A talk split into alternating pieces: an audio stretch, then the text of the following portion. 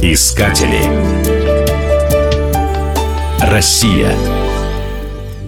Сочи – город-легенда. Здесь было снято более 40 фильмов. Многие из них стали хитами. «Человек-амфибия», «Кавказская пленница», «Бриллиантовая рука», «Любовь и голуби», «Женщина, которая поет» – список можно продолжить.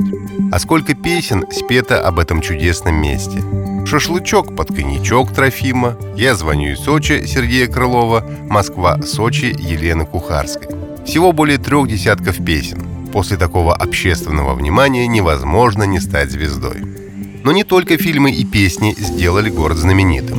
В России это единственное место настоящего пляжного отдыха с длинным жарким солнечным летом, ласковым морем и галечными пляжами. Только в Сочи можно почувствовать себя в субтропиках, посидеть вечером под пальмой при свете луны и послушать шум прибоя. Общая протяженность его пляжей достигает 145 километров. Это самый длинный город страны и Европы. Не стоит забывать, что курорт – это не только отдых, но и лечение. За солнечными пляжами остаются в тени знаменитые минеральные источники долин рек Мацеста, Агура и Хоста. Первый курорт, использующий воду Мацесты, был открыт еще в 1902 году. Не менее полезны адлерские лечебные грязи. Их запасы достигают 2,5 миллионов тонн.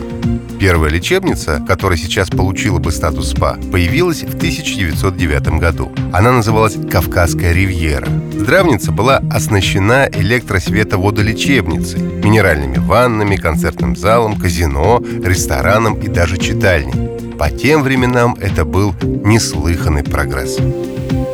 Искатели. Россия.